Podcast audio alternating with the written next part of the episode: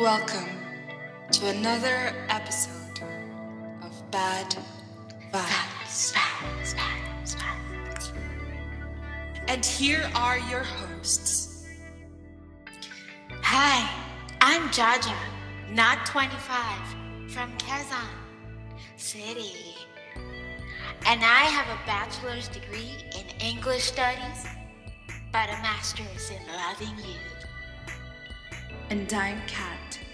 I'm 25 plus 7 from Mexico, Pampanga. And I believe there's a special place in hell for people who say stuffs, furnitures, and learnings. Mabuhay! Ay, siyang eh, hirap pag-isipan yung putang ng intro na yan, ha? Pag kayo hindi tumawa. Puputulan namin kayo ng kuryente.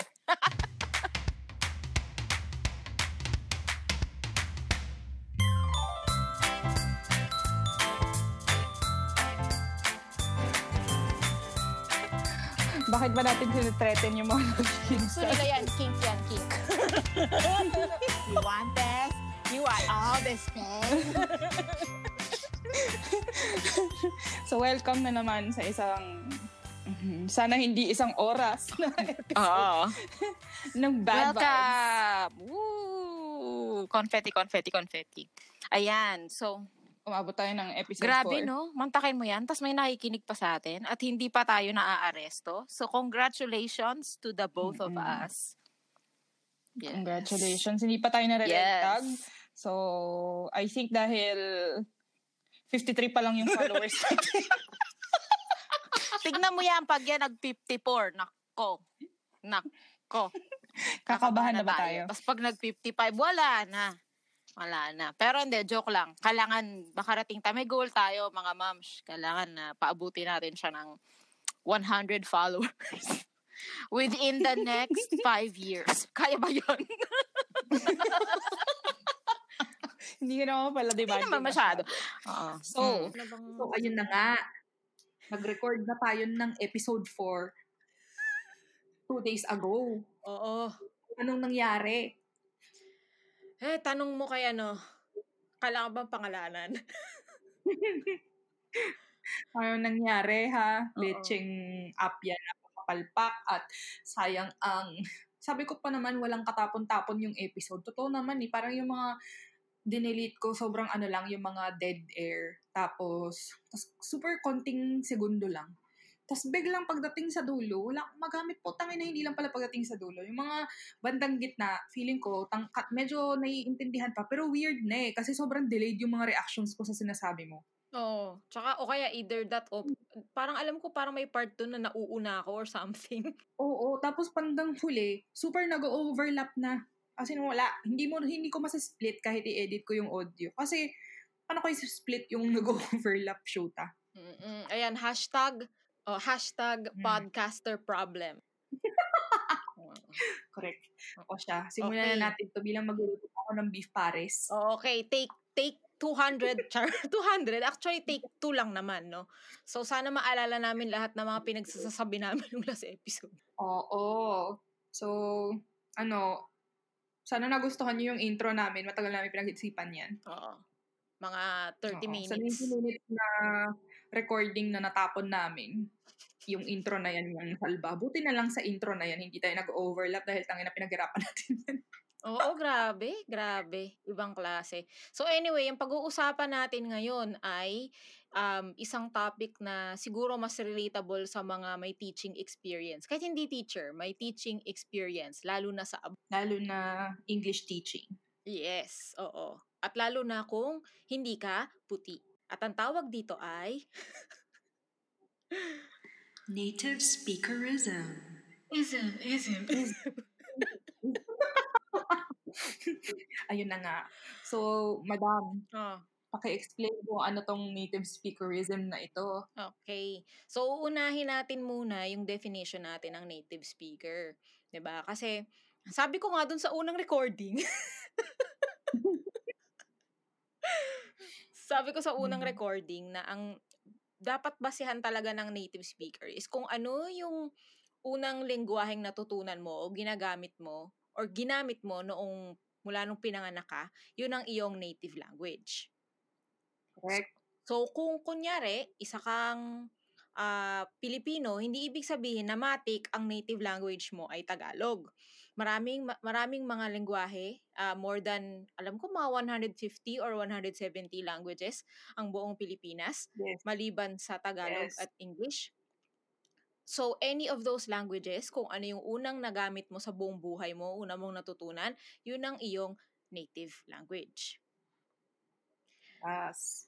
Ang problema, kapag ka ikaw ay, katulad nga sabi namin, let's say Filipino ka, no? Tapos ikaw ay um, English teacher, ang mga tao, hindi ikaw ang model nila ng isang native speaker of English. Oo. Diba? Correct. So, so never mind kung pagkapanganak mo ay ang una mong lingwahe talaga ay English. Wala silang pakialam. Basta ang tinitignan nila kung saan ka galing. Kung galing kang Pilipinas, hindi ka native speaker. Tama. So, yung mga tao na, kunyari, ako, ang una ko talagang natutunang language ay English. Pag sinabi kong my native language is English, kahit mismo Pilipino, pagtatawanan ako niyan or kukutsain ako na, we, talaga nga, hindi nga, ganon. Kasi, oo, binabase nila sa halip na kung ano yung una mong natutunan, ang basehan nila is kung saan ka pinanganak at kung ano yung ethnicity mo. Correct. Mm.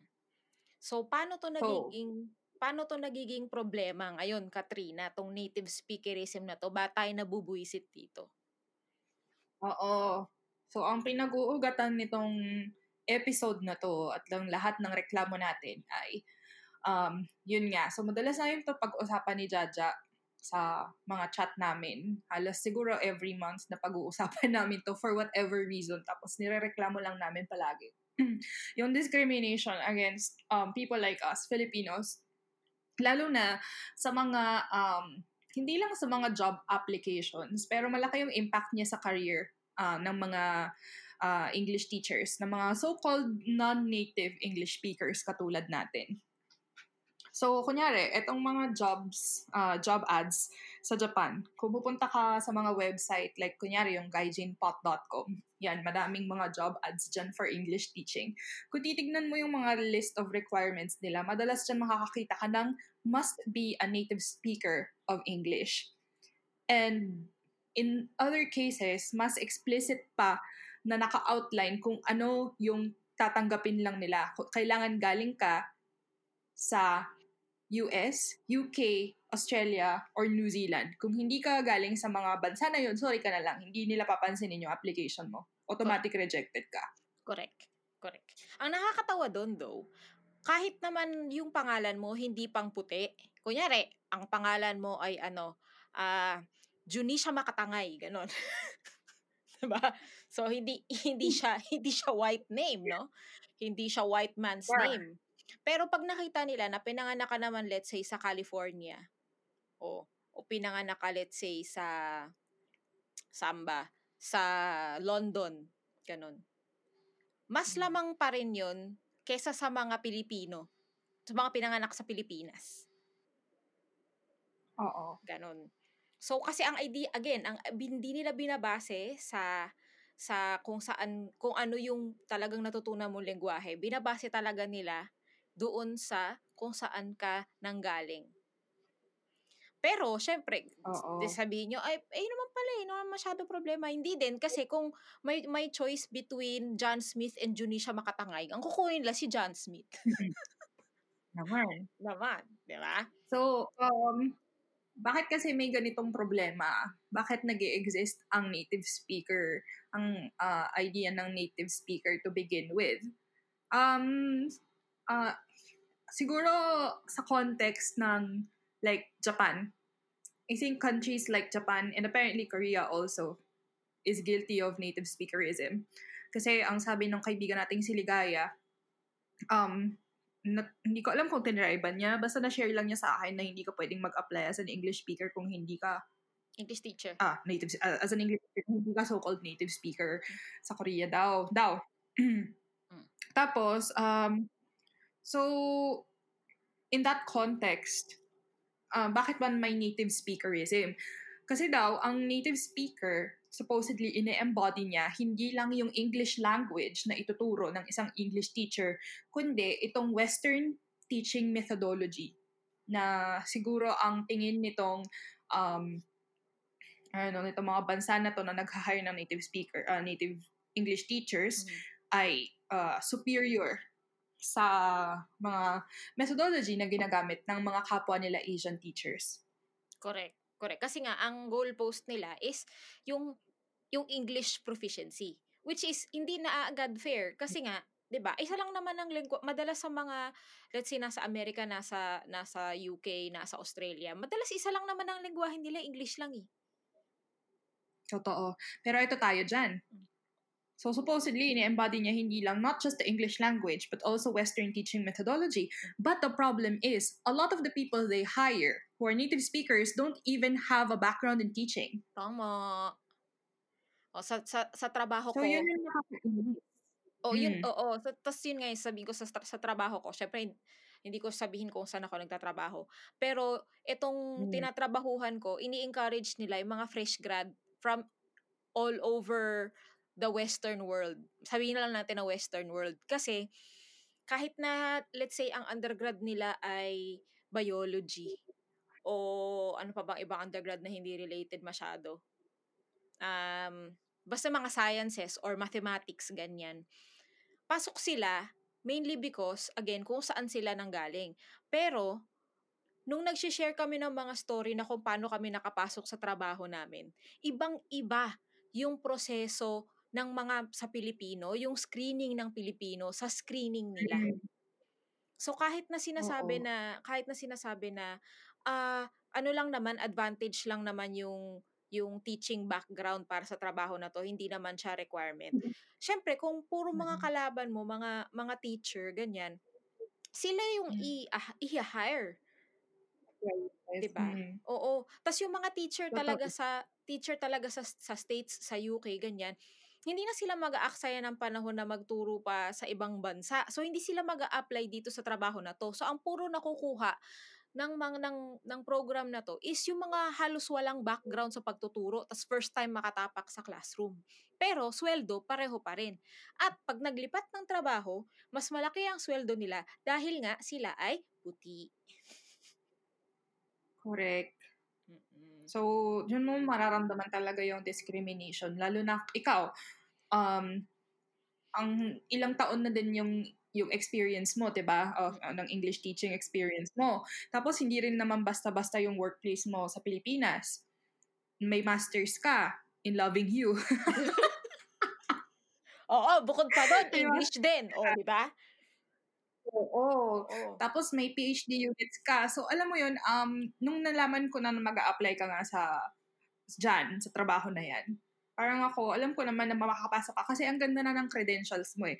Pero yun nga, tumatanggap sila, nag encourage sila ng mga fresh grads from unrelated uh, courses or unrelated backgrounds sa English teaching galing sa Western countries just because they come from Western countries. Whereas tayong mga um, yung mga Filipino, tayong mga hindi native speakers, ang dami nating kailangan patunayan.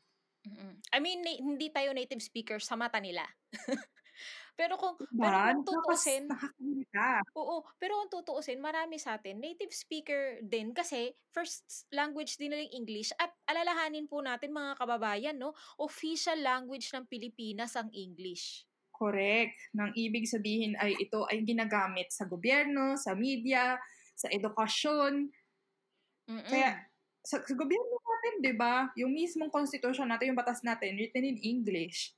Correct, correct. Tapos, kung isipin nyo naman, um, okay, palagay ko ang magiging ano dito eh, magiging argumento dito. Eh, di ba marami naman talagang mga Pilipino na hindi, hindi Amerikano mag-English. Oo, hindi kagalingan. Hmm. Mga ganyan. Eh, number one, ano ba kasing standard yung ginagamit natin? Di ba? Diyan papasok yung ah, konsepto ng world Englishes. 'Di ba? Correct. Okay, teka, bago natin So, ano i-define word si Oo, bago natin i-define Hmm. si wo- world Englishes. Tapos um pangalawa na sinasabing hindi naman lahat kagalingan. Oo, kasi kahit mga Hmm. kano eh, may alam niyo ba kung Diyos ko, grabe, hindi marunong mag-spell yung mga yun? Your and your lang eh, no? Hindi Lagi nila- ko yung nakikita eh. Oo, tsaka supposedly. Ano Supposedly. Should off instead of should have. Oo, 'di ba? Si- both sound the same, di ba? Should have. sa oo, sa lagay na yun, English lang lang ang ang lengguwahe ng mga to, ah, tas hindi pa nila maayos-ayos. So, kumbaga, hindi yan sa dahil kano sila perfect na ang Tagalog, ang Tagalog, ang English nila. Iba, iba din yung iba din yung may pinag-aralan talaga sa English. And doon papasok yung pinag-aralan din ng mga Pinoy. So essentially, parang sinasabi natin na yung edukasyon nila ay more than sa edukasyon natin. Na yung binuno natin na four years, sa kanila worth Mm. nothing. Mm, So, totoo. babalik tayo dun sa standards no na world Englishes na eh kasi pag nagpo-pronounce ka naman ng salita, hindi naman ganyan yung Americans eh, hindi naman ganyan yung British eh. First off. Ano ba yung ano ah ang tawag dyan, perspective ng or paano ba? Tama, perspective ng world English, world Englishes, Katrina, kung bakit Mhm. dapat natin siyang i-promote. Oo. So, una-una, um, may idea ng World English, di ba? Iba pa siya sa World Englishes. So, World English is the idea that English is a lingua franca because it's used in different uh, spheres of global activity bilang hot topic naman for, ano ba, sin- for, for the last 10 years yung globalization. Dami nagsasabi na, lagi ko naririnig yan na English is the universal language or the global language, 'di ba? So kung ganun rin lang naman pala na recognize nyo yung English as as a lingua franca, then bakit ah, nagkakaroon ngayon ng distinction between dito sa native lev- native na na English as opposed to other Englishes na um, spoken in other uh, countries or other territories. So ito yung ngayon dito papasok yung world Englishes. So Englishes plural. Uh, these are localized varieties of English, lalo na yung mga uh, varieties na na-develop sa mga territories na na-impluensyahan ng UK or US by way of colonization. Sensation. Lahat na lang ng mga Right. concept natin may echo. Oo. I- kinonol- kinolonize nyo na nga kami. Ano yung tawag doon? Kailangan pa natin mag, In-under... o, i-undermine tayo tapos kailangan pa nating pagbayaran pa ng, para meron tayong certificate of colonization. Correct. Di ba? Certificate of colonization, aka yung mga IELTS certificate, Oo. yung mga scores mo sa TOEFL tsaka sa TOEIC. Mm-mm. Kwento mo nga yung kaibigan natin. Oo. Okay, Marites, ito yung kwento natin, no? Oh. Itong kaibigan namin na to, siya ay nag-apply ng isang scholarship sa Australia. So scholarship nga mga mams, 'di ba? Syempre tayo ay ano lagmak sa kadukhaan kaya wala tayong perang pambayad sa mga international Emerlo na 'yan. So apply siya scholarship, no? Tapos ano to, um may MA siya sa isang prestigious university, yung yung kanyang bachelor's ay ah, galing din sa isang prestigious university.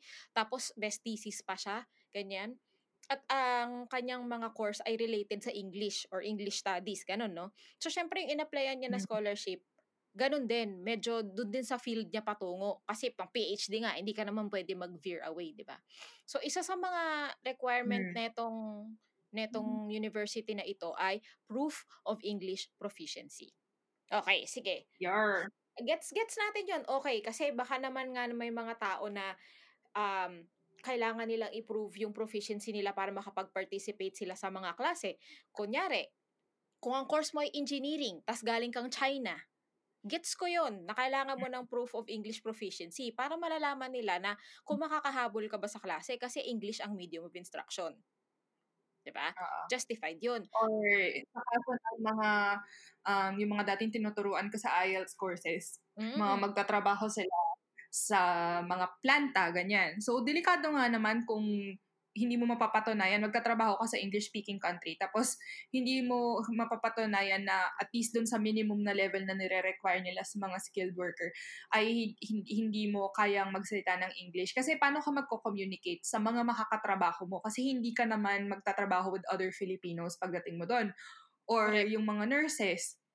Correct. Um, ang kaibahan kasi, malaki yung difference sa required na score sa mga um, sa mga professionals tsaka sa mga skilled workers kasi yung mga nurses, magtatrabaho yan sa health sector. So, buhay ng tao yung pinag-uusapan dyan, di ba? So, delikado nga naman kung hindi ka makaka-communicate effectively dun sa mga makakasalamuha mo, yung mga pasyente na, yung mga pasyente mo, dun sa kung saan mo gustong magtrabaho. So, kung ganun, understandable yun. Pero, in the case of our friend, itong Oo. si mystery friend, Oo. Ito, ayun na nga eh, may thesis na. Oo. Best thesis pa at English. Oo, so may credential siya. Related yung credentials niya sa na ina-applyan niya. 'Di ba? Mm. Pero nung sinabi na, uy, pwede ba, ito na lang yung, ito na lang eh, thesis ko, ang proof. Tsaka, kilala nyo naman yung university na to, na ang medium of instruction nila ay English, at English major ako. Mm. So, tapos ang dami ko nagsulat, mm. yung, yung uh, statement ng interest, ganyan-ganyan, yung mga, yung pag, uh, ano, pag, uh, uh, paano ba, pagba-back and forth natin ng, ng email, ganyan. Email. Pero, oo, Oo. so makikita nyo naman kung ano yung level nung, nung English ng tao sa Oo. mga yun eh, di ba? Pero, nasulat niya sa iba. Oo, oh, oh, gano'n na nga, parang gano'n ang palabas. So, cannot be borrow one from three, sabi ngayon ni, ni university, no? Kailangan pa rin mm-hmm. daw niya ng proof of English proficiency. Eh samantalang pinupuri na nga nila siya dun sa thesis niya na ang ganda daw ng pagkakasulat, ang galing daw, pero proof daw, daw muna niya na proficient siya sa English. Parang, ah, uh, di ba? Di ba? Tapos, syempre, parang ikaw, on one hand, marami magsasabi na, edi i-prove mo na lang, mag-take ka na lang ng IELTS or kung ano man yung gusto nila. Oo, nando na tayo. Pero ang nakakatawa kasi dun is, hindi na kasi siya kailangan dapat. Dun sa instant... Oo, ang laking pera man eh. Ang laking pera. Kaya ka nga naka-scholarship kasi wala kang pera eh. Tsaka at the same time, Oo. at the same time, ang daming ways na pwedeng ma-prove na yung tao ay may proficiency sa English. Nang hindi Oo. lang sa mga standards na to. 'di ba? Na parang Correct. Tapos ang ah, alam mo pinaka na baban nakakabanas ako na paano ba, nakakabanas diyan is yung IELTS, yung yung TOEFL, yung TOEIC, nag-expire yan, di ba? Totoo, girl. To- two years lang. Oh, so pag ano yun, magkaroon ako ng amnesia, ganyan, ano, uh, mab- mabangga yung sasakyan na sinasakyan ko, yung jeep na sinasakyan ko, tapos parang telenovela, magkaka-amnesia ako, makakalimutan ko na I speak English. Ba't kailangan every two years meron? nag-i-improve or nagdi-deteriorate daw kasi yung quality ng ano mo, ng lingwahe mo. Depende sa gamit. Ganyan. Pero ang totoo, alam naman natin ay bilang tayo ay nakatira sa ano, kapitalismong mundo, kapitalistang mundo rather. Pera-pera lang yan. 10,000 ba naman? Totoo. Kada exam. Alam ko may mga 11,000 pesos mm-hmm. nga eh. Tapos sa Japan, alam ko, mahal pa yung IELTS dito. Ay, hindi ko, hindi ko, hindi ko tinignan. Pero, pero, di ba, parang pag eh, nagde-deteriorate, eh, ganun, ganun, ganun. Kung siguro yung tao, again, wala naman sa background niya na gumagamit siya ng English or let's say, ano, alam mo yun, may, may dahilan para mag, mag-test ulit. Pero kasi, wala akong makitang dahilan na bigla na lang maglalaho yung English mo ng ganun-ganun. So, kanina, di ba, nag, um, pinag-usapan na rin natin yung World Englishes dahil dito ngayon kakabit nito, no? So, nabanggit ko din dun sa unang mm. recording. Siyempre lang business na. Kala niya naman napakinggan niyo yung unang recording. Oh, ang nabanggit ko sa unang recording is, ito, ano to eh, everyday occurrence to para sa akin, ano. Kung paano ako mm. magsalita ngayon, kung paano ako mag-English ngayon, hindi ako ganto mag-English sa araw-araw na pamumuhay ko dito. Correct. Gaya ng sinabi ko din sa, sa previous recording, He talks like a Karen. Pag sagot ko sa'yo ah, ang sagot ko sa'yo doon ay, ano ba yung sagot ko sa'yo? No, I don't. Oh, De, pero, okay. does. mm. Oo nga eh. Sabi nga na asawa mo eh, di ba? Have you seen her, have you, have you seen her, um, her vlogs reviewing perfume? Pero hindi, okay. So, pa, bakit ko nabanggit yun? Kasi nga, pag andito ako, so, Hmm. na, nakikita ko na yung mga pinagtatrabahuhan kong eskwelahan, meron silang expectation na dahil ako ay nanggaling sa, or ito yung trabaho ko, na ako ay isang teacher, ganyan, English teacher from a different country. Parang ang inuhold pa rin nila ng standard is, kailangan I speak in a way na they would recognize from the TV, let's say. Or they would recognize from their idea of a model native speaker. So, Oo. kaya hindi ko hindi ako makagamit ng Philippine English na valid by the way. It's a valid variety of English. Hindi ako pwedeng gumamit nun 'di ba? Kailangan American. Pag nag-explain ako sasabihin ko um uh, ang pronunciation nito ay American English. Pagka ganito ang pronunciation nito ay British English etc etc laging may reference towards varieties of English na hindi naman galing sa bansa ko na kung tutuusin, hindi naman natin, um, hindi naman natin siya, paano ba, hindi naman siya tinuturo sa atin. Pero, funnily enough, tayo rin, ma-native speakerism din tayo sa sa Pinas. Kasi kap, masyado tayong ano mapanghusga sa mga tao na kung magi english ay hindi ka, ka accent ni na Brad Pitt, 'di ba? Correct. Nag-guilty din naman ako. Hindi, I mean, kasi nga, guilty naman talaga tayo at some point eh. Lahat tayo guilty hanggang sa mamula tayo. Dahil nga, pinalaki tayo na ito ang ideal natin. Na pagka nagsabi ka ng, Correct. ng comfortable, hindi pwedeng comfortable. Kailangan comfortable. 'Di ba? Or yung, yung Hmm. com- committee sa halip na committee or committee. Yung mga yung mga ganyan. So Mm. parang ang nangyayari is sa atin mismo parang i, isin, isinasalaksak sa atin na iyang English mo ay hindi enough. You will never be enough. Ganon. Correct. Oo. So, speaking of, um, gusto ko kasi, ano eh, gusto ko kasi ikwento mo yung kwento mo na sobrang nakakabwisit eh. About impressions Oo. on Filipino. So, nandito na lang din tayo sa impression natin sa sarili natin, no? Na tayo mismo minamaliit yung sarili natin.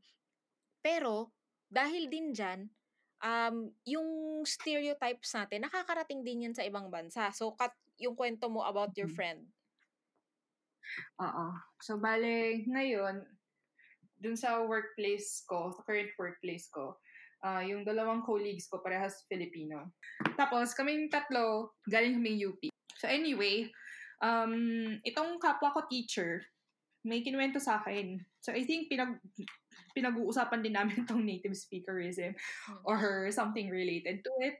Tapos, um, nakakwento niya yung naging experience niya dito sa Osaka, no? Dun sa episode, ah, dun sa episode, dun sa previous recording natin, sa unang recording natin, ang sinabi ko doon, Eikaiwa, Ah. which is uh, English Conversation School, yun yung nasabi ko. Ah. Pero apparently, hindi siya Eikaiwa. Siya ay isang sikat na international school sa Osaka. That na makes maraming it branches. so much worse. Exactly. So, ano bang nangyari, no?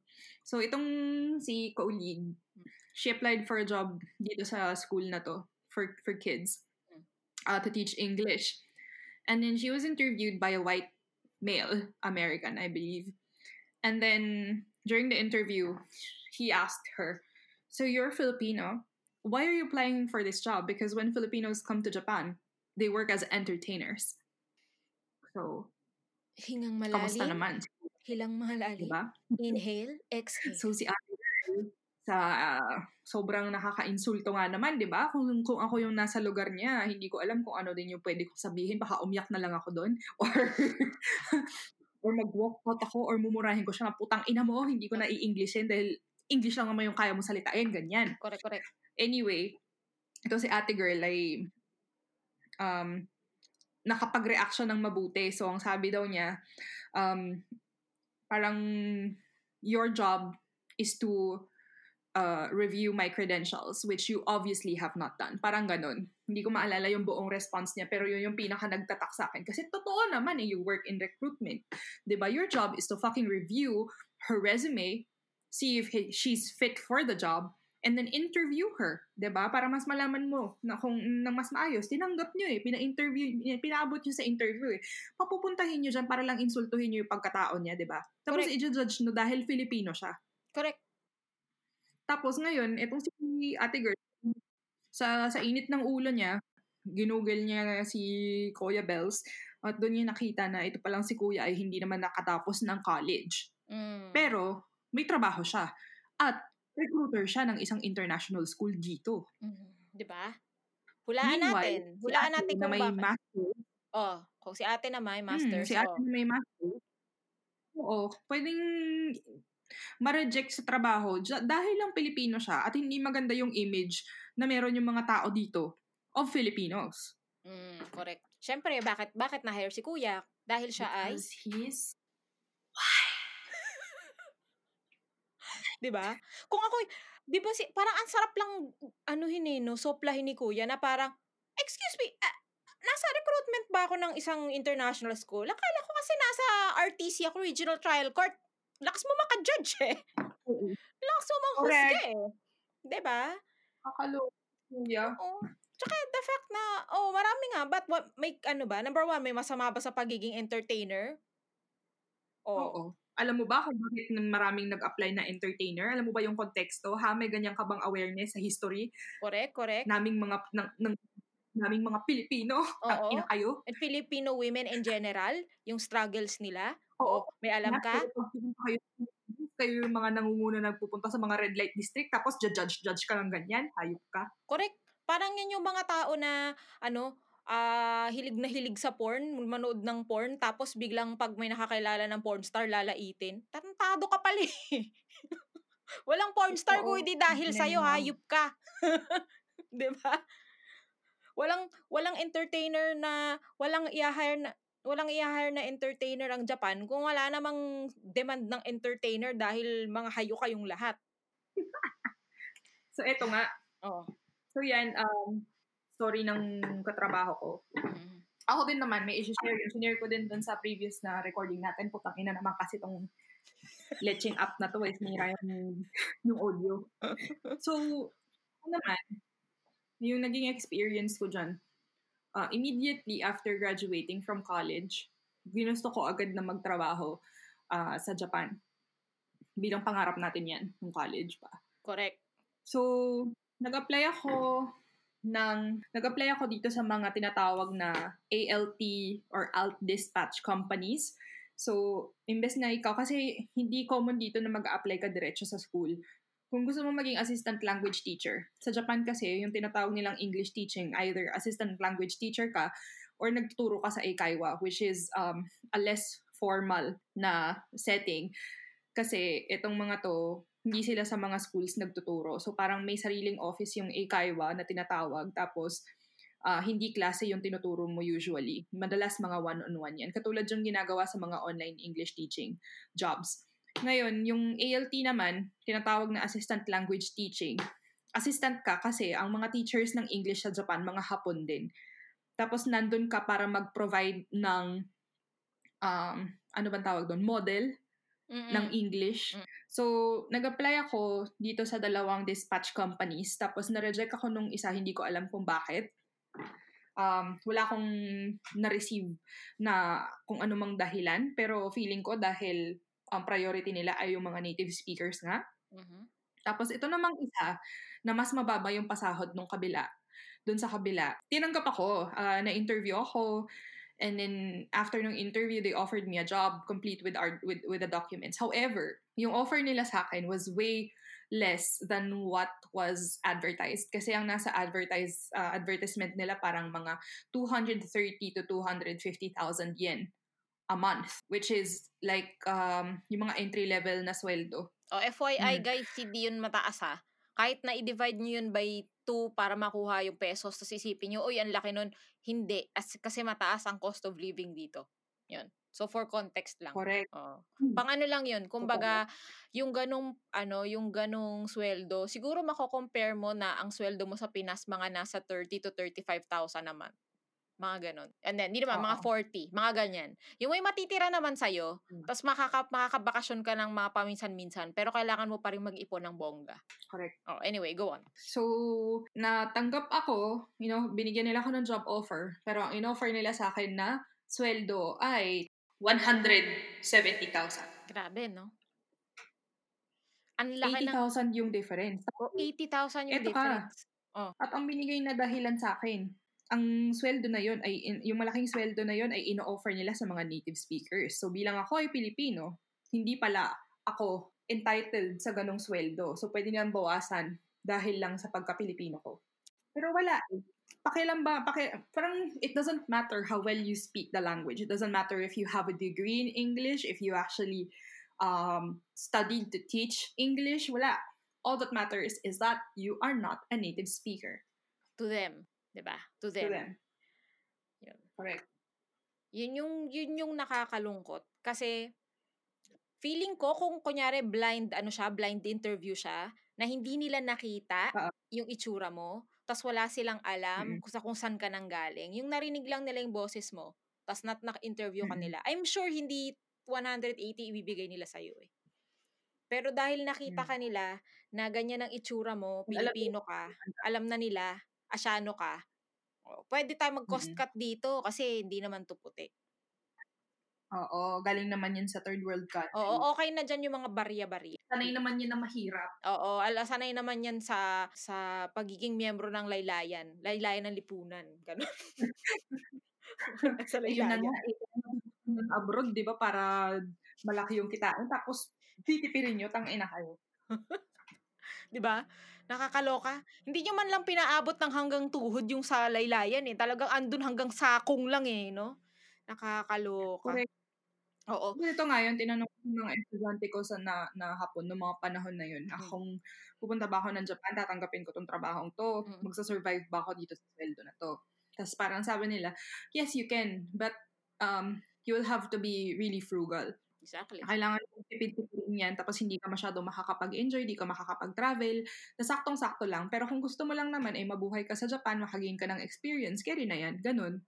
Na, ma- mas masakit sa loob lalo na kung nag-aral ka buong buhay mo para makapasok sa isang maayos na universidad para lang magkaroon ng mga ibang Correct. op- oportunidad. Tapos biglang sasabihin lang sa'yo na, ah, hanggang ganito lang kasi yung halaga mo kasi Pinoy ka.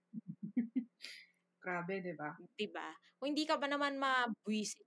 Ito yung sinasabi natin nung unang episode natin dito sa Bad Vibes na porque hindi naman porque pinupuri natin yung Japan, ay ibig sabihin perfecto na siya. Tsaka, again, yung inu sinabi mo nga kanina, hindi lang naman to Japan eh. Totoo.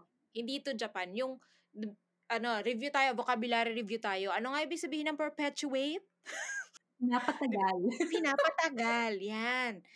Ibig sabihin, ng Hmm. per- pinoperpetuate nila yung ideology na unang-una sa lahat, ang asyanong pinanganak or ang mga taong pinanganak outside of the US, outside of the UK, of these inner circles, tinatawag nga ng isang um, kilalang researcher na si Kachru, is the, kung hindi ka part ng inner circle, habang buhay kang hindi native speaker, wala kaming pake. Kung yun ang naging first language mo, wala. Hindi ka pa Correct. din native speaker Correct. ever. Ganon. Totoo. So, ito ang mga labels na native and non-native, these were constructed for the preservation of itong privileged na in-group of this um, ideology of us versus them.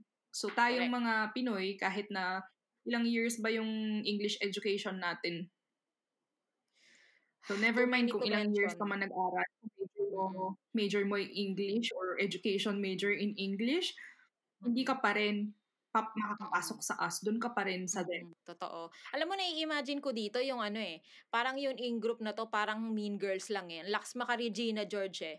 Lakas maka Gretchen Wieners Correct. eh. You can't sit with us. Mm-mm. Ganon. Na parang kahit Ah, na anong gawin mo, kahit na anong gawin mo, Janice Ian Dyke ka pa rin forever. Oo, yung Mm-mm. tipong, If you're an English speaker, why aren't you white? Yun, exactly. Exactly. If you're an English speaker, why aren't you white? 'Di ba? Tapos yung mga, yung mga ano, oo, yung mga mga mga nagki-KD Heron. Tayo yun eh, yung mga kunyari meron ka talagang alam mo namang English speaker ka, alam mo namang may credentials ka, pero paghuhusgahan ka muna, tapos outsider ka muna. Tapos swerte ka na, yung Oo. swerte ka kung makapasok ka. Tapos pag nakapasok ka, feel na feel mo naman, F na F mo naman, na kukutsain mo naman ngayon yung mga hindi Hmm. nakapasok. So, yung mga, para tong, Colonial you know, mentality. Correct, correct. Colonial mentality na ang dating nun is yung mga educated sa atin. Ang lakas makakutsa dun sa mga um, hindi nagkaroon ng same opportunities. Porket Hmm, nakapasok elitism sila. yan. Oo, porket nakapasok sila, nagkaroon sila ng privilege, nagkaroon sila ng access, ganyan-ganyan. Oh. 'Di ba? Taray na ipasok ang Mean Girls. O, game. Now, speaking of privilege, i-discuss din natin yan sa mga susunod na mga episodes natin. Susunod na kabanata. Mm-mm. Dahil Oo, isa rin susunod na yan sa kabanata. kinangingit-ngita naming dalawa yung privilege na yan na kung makaasta tong mga packshit na to eh, kala mo tumatain ng ginto. Correct. Katulad ng pag-judge nila sa mga entertainer na ano ng mga Pilipino. Yun nga yung sinabi ko kanina na wala silang konteksto eh. Ang alam lang nila mang judge nang hindi Totoo. tinitake into consideration yung konteksto na kung bakit ba um, madaming mga Filipina na nagpunta ng Japan nung mga 90s, mga 80s na nagkaroon ng term na Japayuki, di ba? Na according to my Japanese husband, ang biglang sabihin naman ng Japayuki ay someone who has been to Japan. So ikaw, na hindi naman nagtrabaho bilang entertainer dito sa Japan, pumunta ka lang dito para mag-Tokyo Disneyland or mag-Universal Studios Japan, Japayuki ka na din. Correct. Yun ang And I'm proud of it. Yes. And I'm proud I'm of it. Oo, ako ay si Jaja Payuki. No? Totoo yan. Pero eto nga, mm. Sige, babalik tayo. Ano eh, ano ba yan? Socio-historical. Socio-historical context ba ang tawag dyan? Na Oo. Or, oo. sa Pilipinas. Mm. Tapos, um, kung galing ka sa, um, yun nga, sa laylayan, no? Wala kang pribilehyo na makapagtapos ng pag-aaral na marami sa ating mga kababayan ay ganun, yung pinanggagalingan, di ba? Mm. wala kang mapasukan na trabaho sa Pilipinas or kung meron ka mang mapasukan dyan ka sa se- service industry, tapos uh, skilled worker ka, pero magkano yung sasahurin mo? Kung may pal- pamilya ka na nakaasa sa'yo, yung mga magulang mo na matanda na hindi na makakapagtrabaho, ikaw yung inaasahan. May mga kapatid ka na kailangan pag-aralin. Mm. 'Di ba? Tapos ikaw mismo, um, hindi ka nakapagtapos ng pag-aaral dahil ikaw yung panganay, so breadwinner ka ngayon. Saan ka kukuha ng pera? 'Di ba? So itong mga babae, nagkaroon ng mga opportunities na pumunta sa ibang bansa. At ito nga, may demand si Japan for entertainers. Bilang alam naman natin, marami sa mga Pilipino magaling ah, kumanta, magaling sumayaw, mga sex Yeah. bomb dancers, 'di ba? Correct. Talentado, talentado, talentada tayo. Oo. Oo, 'di ba? So, may kung nasan yung opportunity, nandun yung pera. Kaya nga may kasabihan tayo na Japan-Japan sagot sa kahirapan, 'di ba? So, ito yung sinasabi ko na context na tayo mga Pilipino, alam natin kung bakit nagkaroon ng mga ng, ng surge ng mga babaeng Filipino na pumunta ng Japan para magtrabaho. Ngayon, itong si kuyang interviewer na Amerikano, na outsider, um, ang alam lang niya, mahirap tayo, pupunta tayo dito para maging entertainer, tapos yun na yun. Na parang, Mm. Baliwala na na, parang kumbaga sa isip ba niya, walang diversity ang Pilipinas, di ba? Na Oo. lahat ba tayo doon? Pare-pare. Oo, lahat tayo. Mm, parang yung time na may isang may dictionary na nag ano, na nag-define na 'di ba may nag dictionary nag-define na Filipino domestic helper. Yun yung definition ng Oo, totoo, Filipino. totoo. Mm-mm. So, ito nga. So, meron, meron siyang ganyang image. Pero ito naman sila dito. Ah, ito, narinig ko lang din to sa boss ko. Yung boss ko na she herself is American. She's not she's not Caucasian. She's not white. Um, she's of Asian descent. Pero um, born and raised in America. So, very American. Tapos yun, um, kinukwento niya na there are some white people here who talk and as if um, their like their experience in Japan is comparable to that of immigrants. na parang may, yung mga peg nila tipong ano, ah, so this is what it's like to be a minority. I now understand what it's like to be an immigrant, which They don't. completely false, completely wrong because no matter where you go, if you're white, being white carries a lot of privileges. So, wag mong ikukumpara yung, wag mo yung kumpara yung experience mo dito sa Japan, which is, by the way, um, tanggap naman natin to, diba, na Japan um, has, ano ba tawag, white worship. Oo, merong white worship. Mga makikita mo sa mga advertisements, mga model, puti, Mm. dami nagpupunta dito ng mga, ano, white people para pumasok ng show business, ganyan, kasi nga, benta sila dito, ganun. Tapos, um, ayun nga, pero itong boss ko, parang ang sabi niya, yung, you can't compare. Kasi magkaibang magkaiba yung pinagdadaanan ng mga POC kumpara sa mga katulad nyo, na sila dito, pag pumunta sila dito, bilang may white worship nga na tinatawag, ay bentang-benta sila sa mga sa mga Hapon. So, ang nangyayari daw, you have like white, uh, you have Caucasian men coming to Japan and to teach English or to do what whatever job they could find. But eventually finding a wealthy Japanese wife who whose parents then give their new son-in-law like um the resources to open his own restaurant or open his own bar ganun Tama, tama. so hindi mo pwedeng ikumpara sobrang layo kasi itong mga mga tinatawag natin na mga Japayuki hindi sila makakapag-asawa ng mga ganyan kayayaman na hapon. Ang dami-dami kong nakikita dun sa forums na kung saan ako nagle-lurk dati nung nag-apply pa lang ako ng visa na nag naghihingi ng tulong sa kapwa nila Filipino dito sa Japan kasi binubugbog sila ng asawa or mga asawa nila, mga dating yakuza, ganyan, or may drinking problem, tas sinasaktan sila. So, paano mo naman ikukumpara yung experience mo bilang puti na lalaki dito sa experience nitong mga babae na to, di ba? Mm. So for for reference lang yung POC ay people of color. So yung mga hindi duty, yun yung POC. Okay? Kasama na dyan yung African Americans. Correct. So yung sinasabi nila na minority sila, they might be a minority in number, pero that's about it.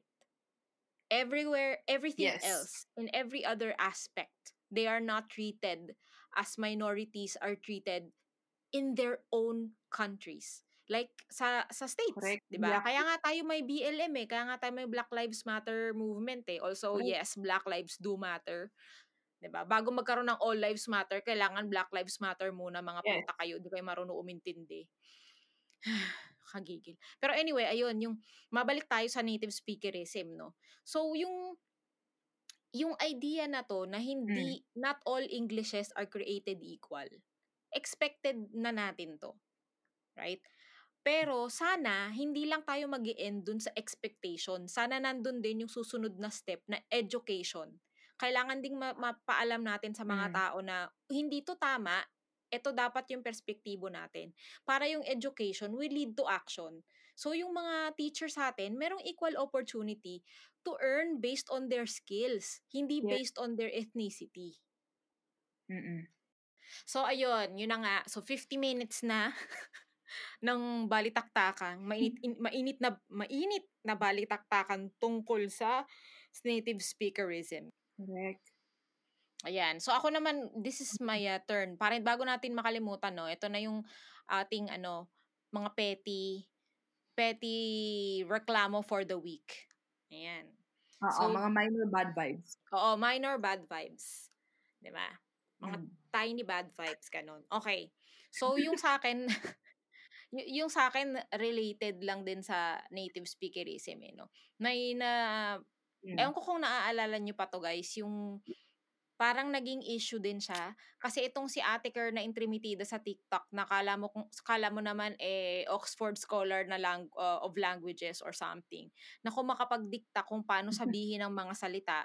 Convinced na convinced siya sa sarili niya mga moms na it's not this it's this it's not blah blah blah it's blah blah blah. Parang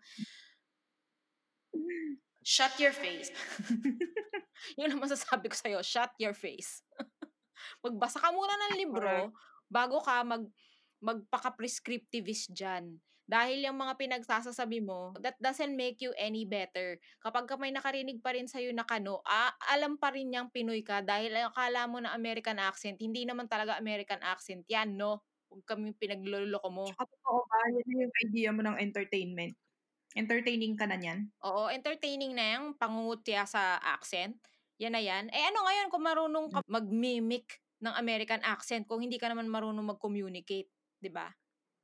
Meron din ako mabilis na reklamo. O, sige, ano? Dapat kasama to sa sa previous episode natin nakalimutan ko na. So last Ah. week pa to Oo. ano, last week pa to kumukulo. Oh, sige. Sige, ano na, ayan na. Aapaw na siya. Ito si ating Imelda ano, xenophobia. Oh my God. Oo, yung mga Koreans are, ano, K-pop is shit, ganon-ganon. Eme. Oo, tang ina mo ate. Kaya naman pala siya, no. Tapos nung sin- ko, sino ba tong gagang to?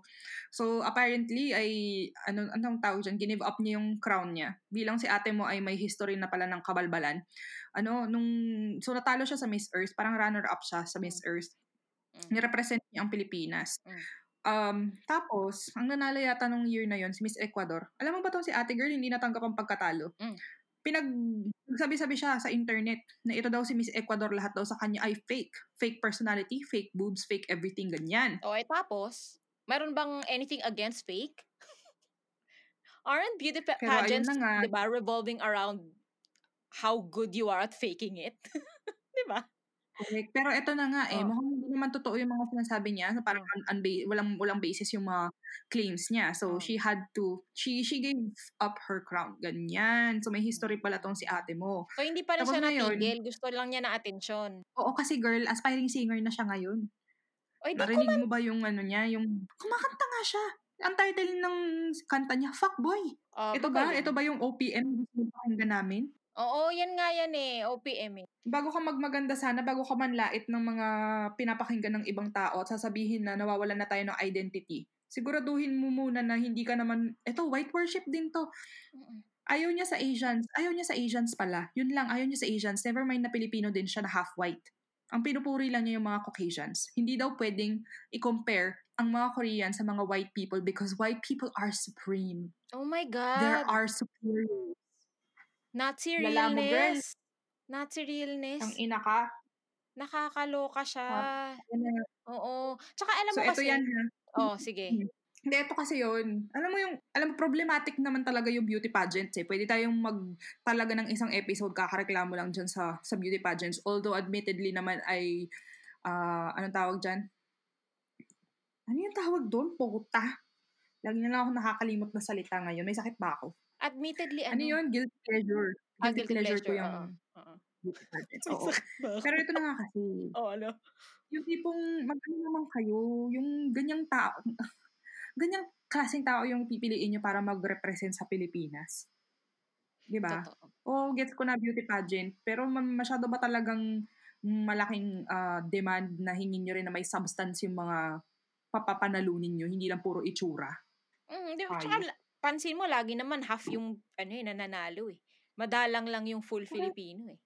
Pero hindi hindi na hindi na tayo doon kasi sasabihin na naman na ang identity, oo, sobrang hirap magpag-usapan ng identity politics. Hindi na lang 'yon. Okay, fine. Let's not touch that. Pero yung fact na sasabihin niya na ang mga Koreans ay ganto ganto ganto tas biglang white is superior, parang um Grabe yung self-hate niya. Oo, grabe yung self-hate niya. Grabe. Tsaka, alam mo yon kung gusto niya lang tong gawin para sumikat siya, eh di gandahan mo na lang yung mga kanta mo, girl, para hindi mo na kailangang humingi ng attention this way. Bibigyan ka ng attention ng kusa ng, ng mga tao dahil yung pinoproduce mo na music ay kapansin-pansin. Correct. Tang ina hindi yung kakanta ka ng he's a fuckboy, you're in luck boy, what the fuck. Pinakinggan mo? Oo, tinignan ko kung ano yung pinagmamalaki niya at nilalait-lait niya yung K-pop. Tapos biglang wala There's a naman pala. reason why K-pop is as popular as it is. Mm. Ako hindi ako masyadong fan ng K-pop at alam mo yan ah. Pero hindi ko ever sasabihin na walang kwenta ang K-pop and white whatever white music is superior. Whatever you're calling white music isn't even white to begin with. Correct. Ang Oo, dami mga, mahi- mga guilty na of cultural appropriation. Oo. Hello, rock music isn't white. Yung mga acoustic na yan na ano, mga making the guitar and stuff, alam ko yung roots niya nasa Hawaiian din eh, ganyan or something. Basta mga hindi siya purely white na naka, ang naka-invento niyan. Diba? Correct. So, alam mo yun, Anyway. yung pinapakinggan mo ngayon, hindi yan produkto ng iisang lahi lamang. Yan ay produkto ng taon ng pag Mag-age. intermingle and whatnot. So, wag kang masyadong mamaro. Correct. Okay, yun na. O siya, isang oras naman na ang ating diskusyonan. Oo. Nako, sana naman mag-record na na maayos to, no? Kasi nauubusan na ako ng, ano eh, ng witty, witty lines dito. Putang, ang hirap. Oo, ang daming nasayang doon sa ano natin, ang daming nasayang doon sa previous recording natin, tang inang yan. F na F Anyway, pa naman ako. kailangan ko na ng pares. Okay, at ako kailangan ko na mamlansya. So, sa susunod na lang ulit na episode ng Bad Vibes, manatiling galit. Yes, stay mad hoes. Please listen. Like us on Facebook, uh, facebook.com slash the bad, ba- the bad vibes, the bad vibes podcast. Nasa Instagram na din kami. Pero wala pa kaming post, wala pa kaming oras. Oo, oo, magkakaroon din yan. At saka oo nga pala, bago ko makalimutan, um, show- shower out. Shower out din kina Cha, yung friend namin na meron din siyang podcast. Pakinggan nyo ang podcast nila, ang ano na, with Benj and Cha. Sabi ko ba tama yan? Oo, ano na, with Benj and gusto nyo ng hindi bad vibes na podcast. Oo, correct. Kapag ka gusto ng palette cleanser, oo, yung imbay na imbay na kayo, doon naman yun naman ang pakinggan nyo dahil sila ay magbibigay sa inyo ng sunshine and rainbows. Correct. At wag nating kalimutan ng shoutout sa ating kaibigan na si Andrew. Andrew! Hi, Andrew. Andrew!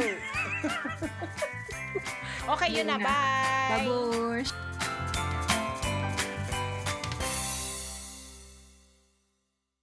Ito na nga yun. Ano, um, puta nakalimutan ko yung point ko, sayop. Kasi naman yung beef pares ko, kailangan ko nilutuin. Pauwi na yung asawa ko eh.